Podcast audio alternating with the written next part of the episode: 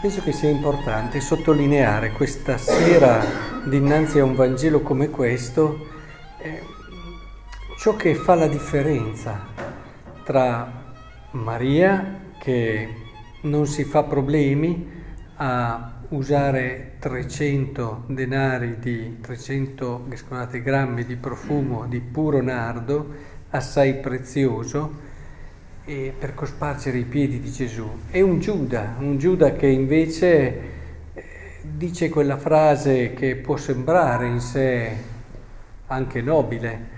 Disse que- quello perché non si sono tenuti questi 300 denari e non si sono dati ai poveri. Ecco, penso che il problema non sia tanto quello dei poveri e di Gesù, ma il problema è Maria ha percepito l'eccezionalità del momento, della situazione e questo ha, le ha permesso anche di cogliere la grandezza della sua persona. Provate a pensare quando è che avete il desiderio di celebrare qualcosa, non state a badare al cavillo, non state a badare alla spesa, fate anche quel qualcosa in più, se non nel momento in cui percepite qualcosa di ricco, di grande della vostra esistenza, della vostra vita. Penso che sia molto importante questo. Una persona che comprende il mistero, grazie a questa relazione con Cristo, il mistero della sua grandezza e celebra la grandezza del suo ospite. Quindi ha il senso della grandezza dell'uomo e della persona. Dall'altra parte abbiamo invece una persona che non ha compreso il suo valore ancora. Lo metterei tra i poveri, è lui il povero, lui parla dei poveri, ma è lui il povero. Il povero che non ha compreso neanche il suo valore.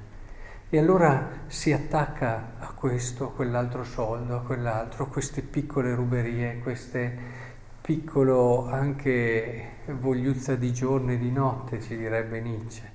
E quel quel cercare consolazioni perché non hai ancora trovato quel tesoro grande che è la percezione della tua grandezza e del tuo destino e della tua vocazione, che ti allarga il cuore e ti fa davvero anche considerare gli altri come speciali.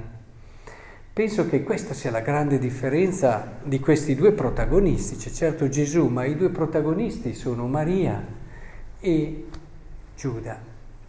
In fondo, tante volte noi ci chiudiamo in quello che può essere un comportamento di un certo tipo rispetto all'altro, e ci facciamo anche giudici, eh, ma ci attacchiamo troppo alla cosa e forse perché non abbiamo ancora compreso fino in fondo quella libertà e quella grandezza a cui il Signore ci chiama. Solo chi comprende questo e vive dentro di sé la grandezza della dignità di ogni persona a partire da sé, potrà alla fine andare verso tutti i fratelli, aiutarli, sostenerli e dare anche la sua vita eventualmente per loro. Il problema della povertà non si risolve con la distribuzione dei beni semplicemente ma alla sua radice c'è un ridare alle persone il senso della loro grandezza e dignità, sono chiamate ad altro. Ormai Giuda non aveva più questo senso di essere chiamato a cose più grandi, a cose più belle, non coglieva più la bellezza e la grandezza, per questo si attaccava a queste piccolezze.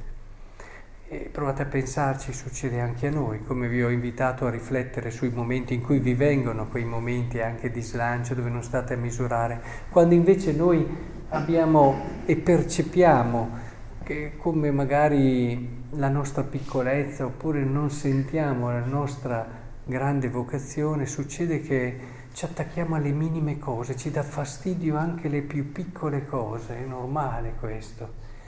Non non abbiamo quella libertà di spirito, quella libertà di animo che è fondamentale. Ecco Gesù come è venuto in questa casa e è venuto a rivelare a queste persone la loro dignità e grandezza.